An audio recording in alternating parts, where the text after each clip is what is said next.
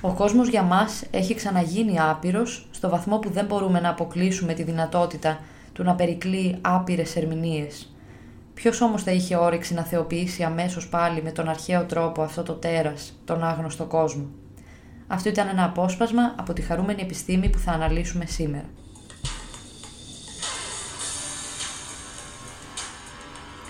Είμαι η Χριστίνα Σικαλοπούλου και ακούτε το Φιλοσοφικό.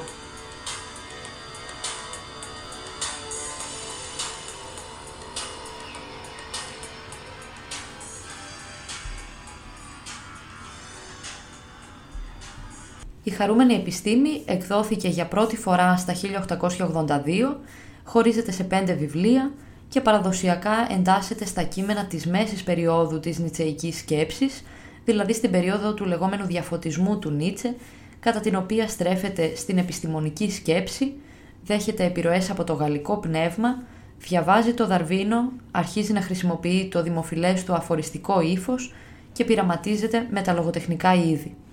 Η χρονολογία της πρώτης έκδοσης μας δείχνει μεν ότι το κείμενο ανήκει στη μέση περίοδο, πριν εκδοθούν τα πιο δημοφιλή κείμενα του Νίτσε, όπως το «Ταδέφη Ζαρατούστρα», η γενεαλογία της ηθικής, το «Πέραν του καλού και του κακού» κτλ. Όμως το πέμπτο βιβλίο της χαρούμενης επιστήμης προστίθεται αργότερα, στα 1887, στον κορμό του κειμένου, οπότε αυτή η προσθήκη είναι 38 δείγμα του τρόπου σκέψης του ύστερου Νίτσε, παρόλο που και στο υπόλοιπο κείμενο βλέπουμε και εκεί ψήγματα ε, του ύστερου Νίτσε που αργότερα θα ξεδιπλωθούν πλήρως στα επόμενα κείμενά του. Ξεκινάμε λοιπόν από τον τίτλο. Η χαρούμενη επιστήμη είναι καταρχάς μία αναφορά στην Γκάια Σιέντσα των μεσαιωνικών τροβαδούρων, οι οποίοι έδιναν το όνομα αυτό στη μουσική τους και την ποιητική τους τέχνη, στη στιχουργική, της οποίας η θεματολογία αφορούσε τον ναυλικό έρωτα του Μεσαίωνα, τον έρωτα δηλαδή μεταξύ δύο ανήπαντρων νέων και ό,τι σχετιζόταν με αυτόν, ξύφη, μονομαχίες κτλ.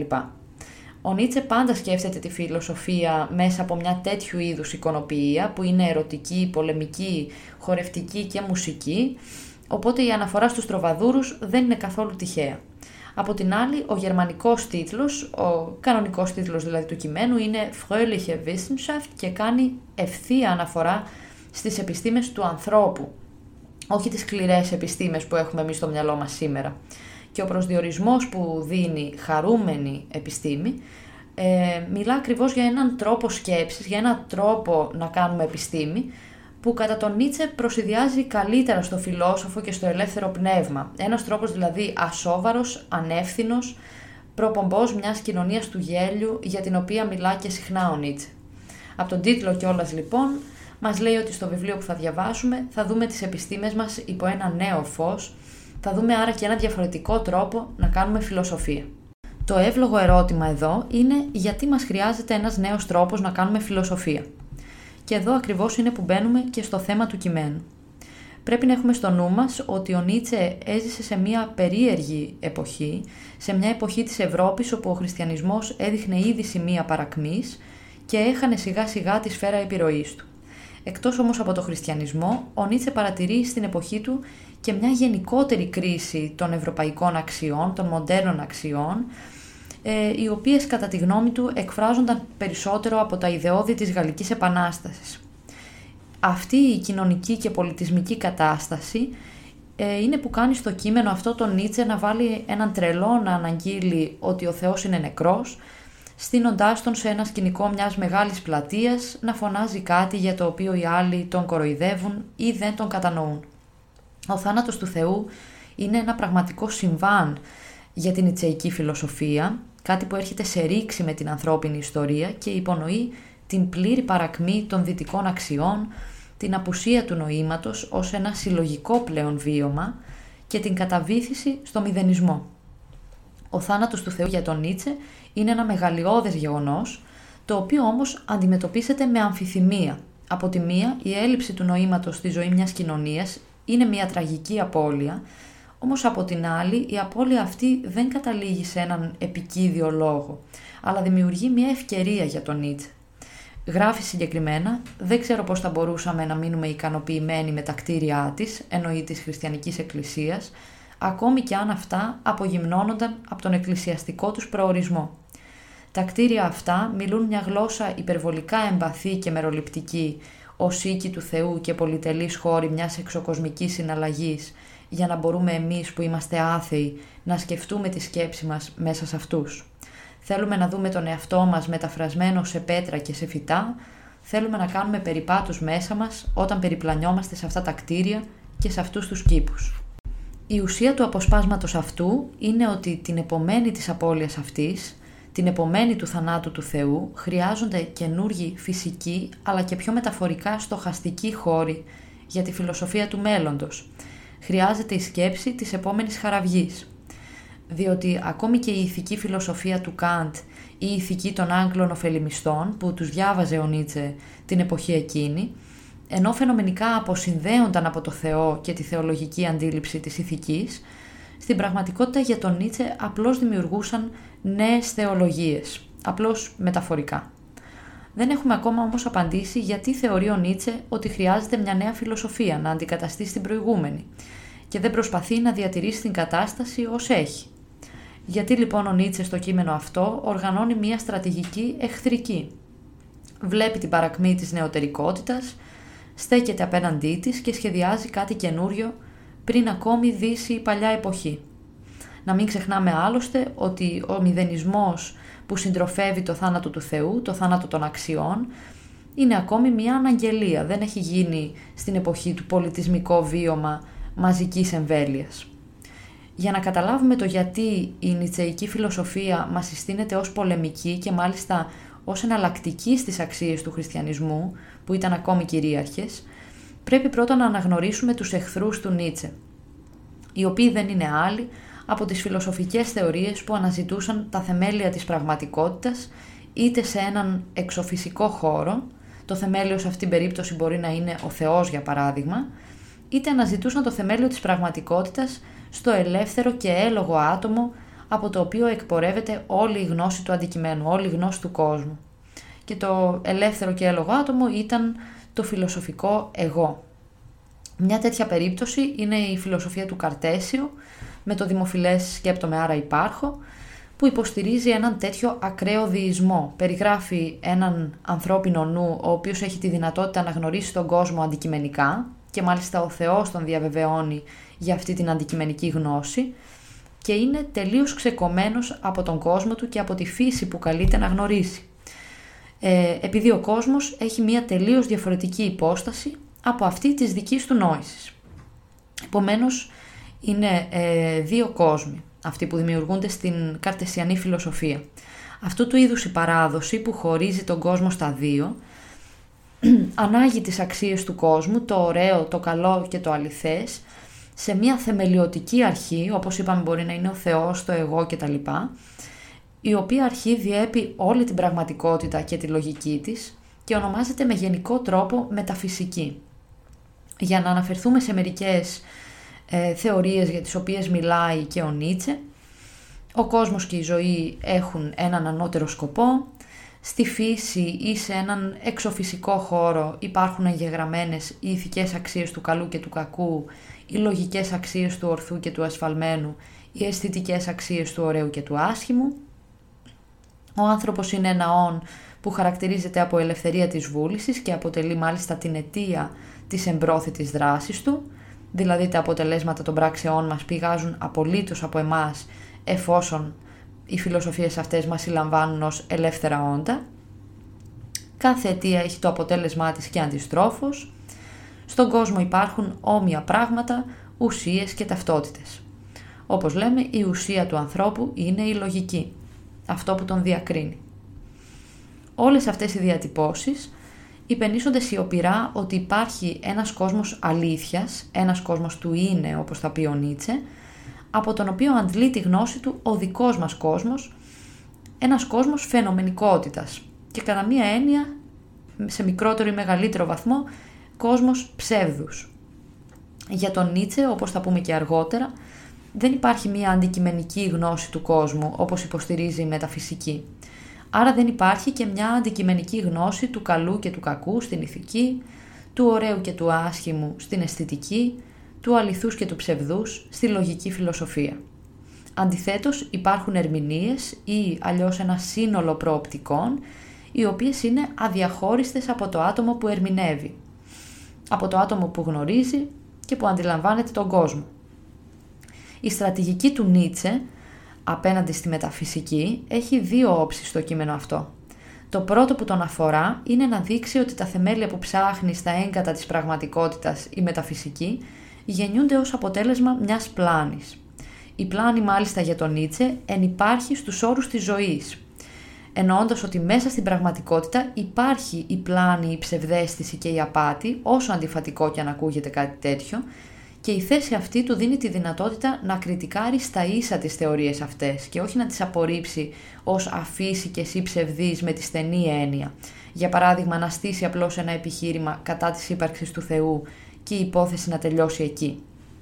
Αντιθέτως, κάπου μέσα στο κείμενο ορίζει την ίδια την αλήθεια ως την αδιάψευστη πλάνη, την πλάνη δηλαδή με την οποία η ανθρωπότητα επιβίωσε σε μικρότερο ή μεγαλύτερο βάθος χρόνου. Για παράδειγμα, σχετικά με την ουσία που αναφέραμε και πιο πριν, ο Νίτσε δεν φαντάζεται έναν φιλόσοφο που μελετά το «ον» και μετά από διαδοχικές αφαιρέσεις καταλήγει στην ουσία του όντος, στο πιο στοιχειώδες και διακριτικό του γνώρισμα. Αντιθέτως, φαντάζεται έναν προϊστορικό άνθρωπο που πρέπει να βγει για κυνήγι και το πιο βολικό για αυτόν είναι να βρει το κοινό γνώρισμα σε ένα κοπάδι ζώων, ώστε να μπορέσει να είναι πιο γρήγορος και αποτελεσματικός στις κινήσεις του και τελικά να επιβιώσει με πλεονέκτημα έναντι άλλων. Το πλεονέκτημα αυτό για τον Νίτσε είναι όμως ένα είδος μοιοπίας για κάποιον που δεν βλέπει τον κόσμο όπως είναι, δηλαδή σε διαρκή ροή.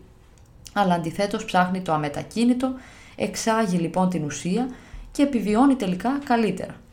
Αυτό είναι και το νόημα της αδιάψευσης πλάνης. Είναι κάτι το μη αντικειμενικό, εφόσον για τον Νίτσε δεν υπάρχουν ουσίες σε έναν κόσμο που αλλάζει και γίνεται διαρκώς. Όμως αυτό δεν σημαίνει ότι η πλάνη αυτή δεν ήταν χρήσιμη για το αγελαίο ζώο που λέγεται άνθρωπος. Ο Νίτσε κάνει συνεχώς τέτοιες αντιστροφές της προοπτικής. Ένα άλλο παράδειγμα είναι ότι ο τρόπος ζωής που προτείνει ο χριστιανισμός δεν είναι για τον Νίτσε ένας θεόπνευστος βίος, ο βίος που επιβάλλει ο Θεός για παράδειγμα, αλλά απλώς η καθολικοποίηση μιας μορφής ζωής, αυτής των, των ανθρώπων της Ρωμαϊκής επαρχίας, που με το χριστιανισμό απέκτησε θεόπνευστο κύρος. Αυτή η αντιστροφή της οπτικής που κάνει συνεχώς ο Νίτσε είναι που έδωσε στη θεωρία του και το εύστοχο όνομα του ανεστραμμένου πλατωνισμού. Αντί ο Νίτσε να δει τον κόσμο ως αντανάκλαση της ιδέας, που θα έλεγε ότι ένας άνθρωπος είναι ωραίος επειδή συμμετέχει στην ιδέα της ωραιότητας για παράδειγμα, ο Νίτσε αντιστρέφει την εικόνα και αναρωτιέται για το ποια χρησιμότητα ή ποια αιτία οδήγησε κάποιον στο να εφεύρει την ιδέα του ωραίου. Σε πολλά κομμάτια της χαρούμενης επιστήμης αναρωτιέται ως εξής. Είναι κάποια διατροφική συνήθεια αυτού του ανθρώπου, το υγρό ή ξηρό κλίμα της χώρας του, μια κακή συνείδηση η οποία τον κάνει να θέλει να απολυτοποιήσει τις δικές του υποκειμενικές προτιμήσεις; Ένα ενδιαφέρον παράδειγμα που συνεχίζει αυτό το συλλογισμό είναι και το εξής απόσπασμα. Ο κόσμος δεν είναι ζωντανό ή μηχανή, δεν λειτουργεί βάσει σκοπών. Ο συνολικός χαρακτήρας του κόσμου είναι αιωνίως χάος, όχι με την έννοια της απουσίας αναγκαιότητας, αλλά με την έννοια της απουσίας τάξης, συνάρθρωσης, μορφής, ομορφιάς, σοφίας και όσων άλλων ονομάτων υπάρχουν για τις ανθρώπινες αισθητικές κατηγορίες μας. Αυτό το τελευταίο στο απόσπασμα όσων άλλων ονομάτων υπάρχουν για τις ανθρώπινες αισθητικές κατηγορίες μας, κάνει σαφές ότι για τον Νίτσε ο άνθρωπος δεν είναι ένα όν που συλλαμβάνει οπωσδήποτε αντικειμενικά την πραγματικότητα, αλλά πιο πολύ είναι ένα όν που ερμηνεύει υπό διαφορετικές προοπτικές. Και εδώ βλέπουμε πάλι τον προοπτικισμό του Νίτσε στην πράξη. Ο προοπτικισμός είναι κιόλας η βασική επιστημολογική του θέση και όπως θα γράψει αργότερα δεν υπάρχουν γεγονότα, μόνο ερμηνείες. Όμως τον Νίτσε δεν τον αφορά απλώς να αποδείξει ότι οι μεταφυσικές θεωρίες είναι λογικά ανακόλουθες ή και ψευδείς. Αντιθέτως, οι θεωρίες αυτές γίνονται όχημα για μια άλλου είδους γνώση που αφορά τον άνθρωπο και το πώς κατασκευάζει τις αξίες του μέσα στα χρόνια. Γι' αυτό ο Νίτσε γράφει ότι σημαντικά δεν είναι τα κίνητρα με τα οποία έδρασε η ανθρωπότητα, αλλά η πίστη σε ένα κίνητρο, ότι έπλασε η ανθρωπότητα με τη φαντασία της και το θεώρησε κίνητρο του πράτη της. Πάλι εδώ έχουμε μία αλλαγή της προοπτικής. Δεν μας αφορούν οι αντικειμενικές αιτίες που οδήγησαν σε ένα γεγονός, αλλά το τι θεώρησαν οι άνθρωποι από τι αποτέλεσε αιτία, γιατί επέλεξαν το να πιστέψουν σε ένα κίνητρο και να αποκλείσουν ένα άλλο. Αυτή η οπτική δίνει μία ιστορική διάσταση στις ανθρώπινες αξίες και δίνει και στον Νίτσε το δικαίωμα να αναγγείλει το θάνατο του Θεού, το θάνατο ενός όντως θεωρητικά θάνατου. Εάν δει όμως κανείς το Θεό ως μια ιστορικά αναδυόμενη αξία που έρχεται στην ύπαρξη, εκπληρώνει δηλαδή τη δύναμή της και εξίσου ιστορικά χάνεται και πέφτει σε λύθη, η φράση αυτή αποκτά πλέον νόημα. Αφού λοιπόν δει ιστορικά τις μεταφυσικές θεωρίες της παράδοσης, το συμπέρασμα που βγάζει ο Νίτσε για όλες αυτές τις ανθρώπινες πεπιθήσεις που συγκροτούν τη μεταφυσική σκέψη είναι ότι έχουν το κοινό γνώρισμα να αρνούνται τον παρόντα κόσμο ως έχει και να αποβλέπουν σε έναν υπερβατικό ή εξοφυσικό κόσμο. Είναι λοιπόν θεωρίες αρνητικές, με αρνητική βάση. Αυτό για τον Νίτσε δεν είναι απλώς μία αθώα γνωσιολογική θέση. Είναι θέση που την τοποθετεί στο πεδίο της ηθικής, στο πεδίο της πράξης και μάλιστα μιας πράξης που ορίζει κάτι ως καθεαυτό καλό ή κακό, ενώ στην πραγματικότητα αντανακλά μόνο την ερμηνεία. Ο Νίτσε τις θεωρίες αυτές τις βλέπει προφανώς με αρκετή καχυποψία. Η έρευνα του Νίτσε άλλωστε είναι πάντα καχύποπτη, δεν θεωρεί τίποτε δεδομένο. Παίρνοντας ιδιαίτερα ως παραδείγματα τύπους ανθρώπων, τον ασκητή, τον αυτοθυσιαζόμενο, τον ανιδιοτελή, τον ταπεινόφρονα, τύπους ανθρώπων που ήταν φυσικά τα ιδεώδη τόσο του χριστιανισμού, αλλά συμπίκνωναν και το ιδεώδες του ανθρώπου όπως τον οραματιζόταν η Γαλλική Επανάσταση, δημιουργεί νέες αφηγήσεις για το πώς αυτοί οι τύποι ανθρώπων γεννήθηκαν, πέρα από την εξήγηση ότι η ανιδιοτέλεια είναι αντικειμενικά καλή, η οποία στο νητσεϊκό έργο απορρίπτεται ως εξήγηση. Εάν λάβουμε υπόψη και τον ορισμό που δίνει ο Νίτσε στην ηθικότητα, ότι είναι το αίσθημα της αγέλης μέσα στο άτομο, μπορούμε να καταλάβουμε ότι αυτός που θυσιάζει τον εαυτό του έχει αρνηθεί καταρχάς τον εαυτό του και έχει προτιμήσει να γίνει μια απλή λειτουργία της αγέλης, ένα μέσο.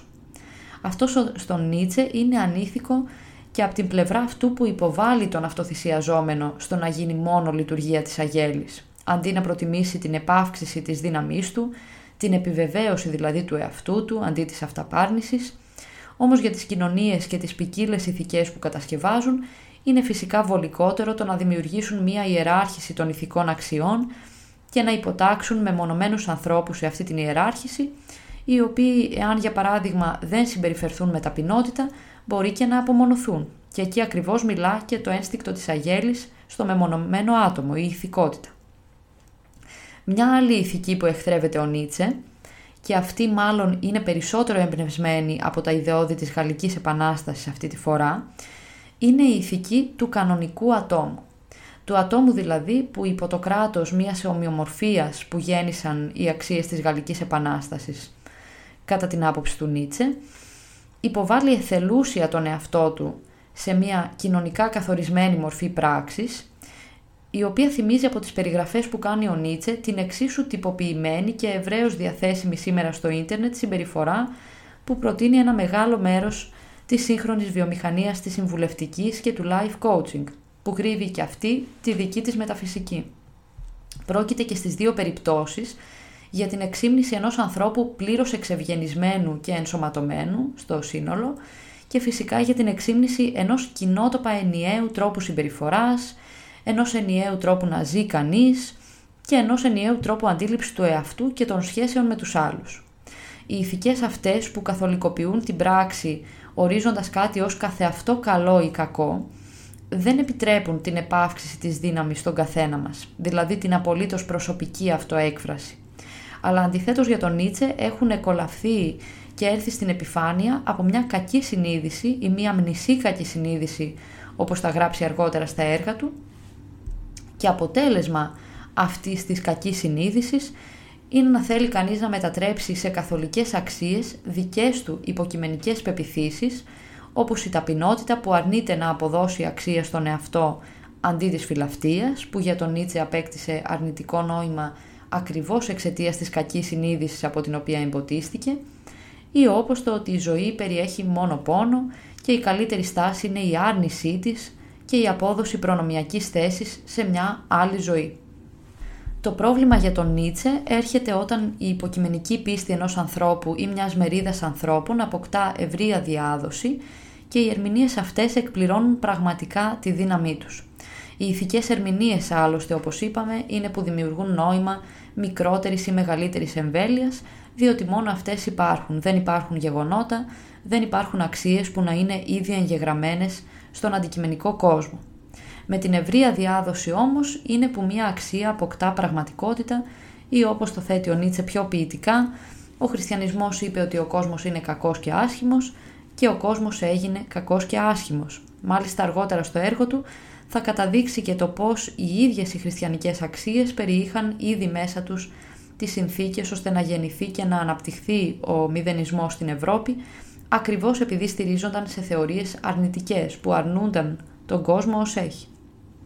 Όταν επομένως εντοπίζουμε κάποιες αξίες που παρουσιάζονται ως καθολικές και αντικειμενικές και έχουν έναν τέτοιο θεμελιωτικό χαρακτήρα, ενώ στην πραγματικότητα ο στόχος τους είναι να εξυπηρετήσουν την αγέλη μας ή επιμέρους συμφέροντά της, οφείλουμε να οχυρωθούμε και να αναπτύξουμε μια δική μας στρατηγική. Και αυτό ακριβώς είναι που προτείνει και ο Νίτσε.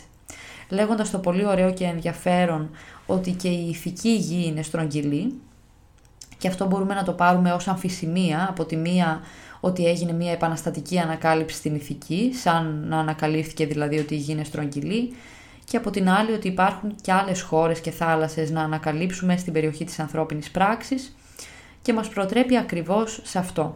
Να βρούμε για εμάς μια πράξη, μια μορφή ζωής που να έχει το στοιχείο του εντελώς προσωπικού, του μοναδικού και μη συγκρίσιμου. Όπως γράφει και το ίδιο το κείμενο, χρειάζεται στον καθένα μια φιλοσοφική δικαιολόγηση του τρόπου που ζει και σκέπτεται, σαν ήλιος που λάμπει μονάχα για αυτόν. Ακόμη και ο κακός, ο δυστυχής, αυτός που αποτελεί εξαίρεση, χρειάζεται το δικό του δίκαιο, το δικό του ηλιόφωτο. Κάτι τέτοιο απαιτεί τη θαραλέα στάση μιας κατάφασης απέναντι στη ζωή, στην αναγκαιότητά της, στο ανορθολογικό της χάους, στην έλλειψη του εγγενούς της νοήματος, στην ακατάπαυστη ροή της και στις απώλειες που συνοδεύουν αυτή την ηλικιώδη ροή. Εδώ πρέπει να πούμε και τα δύο πολύ κεντρικά σημεία που έχει εμπνευστεί ο Νίτσε από τον Σπινόζα στην ηθική του, τον οποίο θεωρούσε και πρόδρομό του. Το ένα είναι η έκφραση sub specie eterni, δηλαδή υπό την οπτική γωνία της αιωνιότητας. Είναι μια σπινοζική έκφραση που βοηθά ακριβώς κάποιον να αρθεί πάνω από το καλό και το κακό μιας εποχής και να κατανοήσει την ανθρώπινη πράξη μέσα από μια διάσταση αιωνιότητας που καθαρίζει τις ηθικές του προκαταλήψεις και τον βοηθά να επανεφεύρει το ασύγκριτο του δικού του βιώματος και του δικού του βάθους. Το δεύτερο σημείο που εμπνέεται από τον Σπινόζα είναι η σχέση αιτίας και αποτελέσματος και έχει μεγάλη σημασία στην νητσεϊκή ηθική. Ο Σπινόζα πολύ συνοπτικά θεωρούσε ότι αυτά που οι άνθρωποι πολλές φορές διαβάζουν ως αιτίες ενός αποτελέσματος είναι στην πραγματικότητα άλλα προηγούμενα αποτελέσματα και αυτό δημιουργεί με τη σειρά του μία αλυσίδα άλλων αποτελεσμάτων επάπειρων χωρίς η πρωταρχική αιτία να βρίσκεται ή να έχει και σημασία να βρεθεί. Υπό αυτό το πρίσμα, ο Νίτσε γράφει «Αυτό που κάνω ή δεν κάνω τώρα έχει τόση σπουδαιότητα για οτιδήποτε επίκειται να συμβεί, όσο και το μεγαλύτερο γεγονός του παρελθόντος. Κάτω από αυτή τη φοβερή προοπτική του αποτελέσματος, όλες οι ενέργειες είναι εξίσου μεγάλες και μικρές.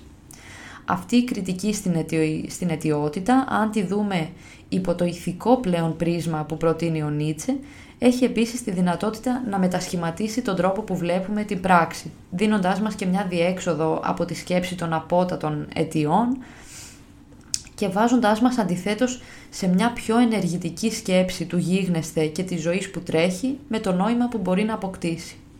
Το απόσπασμα αυτό είναι πολύ κοντά στο πνεύμα της θεωρίας της αιώνιας επιστροφής του Νίτσε, που εκτίθεται και αυτή στη χαρούμενη επιστήμη, στην πραγματικότητα όχι τόσο θεωρία όσο ένα νοητικό πείραμα που μας κάνει να σκεφτούμε το εάν στην περίπτωση που κάθε στιγμή της ζωής μας επέστρεφε ξανά και ξανά αιωνίως θα επιλέγαμε να δεχτούμε και μάλιστα με καταφατικό τρόπο την επιστροφή των απαράλλαχτων στιγμών, ευχάριστων και δυσάρεστων, αφού στο πείραμα δεν έχουμε περιθώριο επιλογής, ή αν θα αρνούμασταν πλήρως τον ορίζοντα που μας ανοίγει η προοπτική της αιώνιας επιστροφής του ίδιου. Εάν μπορούσα να συμπυκνώσω την ηθική πρόταση του Νίτσε σε ένα ερώτημα που μπορεί ο καθένας να θέτει ξανά και ξανά και το οποίο το βρίσκω φοβερά ενδιαφέρον παρόλο που είναι σε ένα μικρό απόσπασμα του κειμένου, είναι το ερώτημα σε ποια ζωή ανήκει αυτή η πράξη. Το ερώτημα αυτό, αντί να δημιουργεί έναν κοινό τρόπο ορθοπραξίας και να ισχυροποιεί έτσι και τον αυταρχισμό του ενιαίου και κοινότοπου βίου, υψώνει τη μοναδικότητα μιας ζωής σε κριτήριο της πράξης, μιας ζωής όχι καθολικής, αλλά πολύ προσωπικής, στην οποία έχει δοθεί στήλο, όπως λέει ο Νίτσε, και έτσι μπορεί κανείς να αναρωτιέται σαν καλλιτέχνης πλέον της ζωής του, τι ανήκει σε αυτή τη ζωή, με ποιες πράξεις και ποια βιώματα δημιουργεί η ζωή αυτή εκλεκτικές συγγένειες και ποιες πράξεις εκπίπτουν από αυτή, όπως εκπίπτουν και χάνονται όλα αυτά που προσπαθούμε να πάρουμε όμως δεν είναι ήδη μέσα μας. Και για να κλείσουμε με κάτι από το κείμενο, στο πνεύμα του ερωτήματος σε ποια ζωή ανήκει μια πράξη, κάθε τι που είναι του είδους μου, στη φύση και στην ιστορία, μου μιλάει, με επενεί, με σμπρώχνει προς τα μπρος, με παρηγορεί. Τα άλλα δεν τα ακούω ή τα ξεχνάω αμέσως. Βρισκόμαστε πάντα μόνο στη δική μας συντροφιά.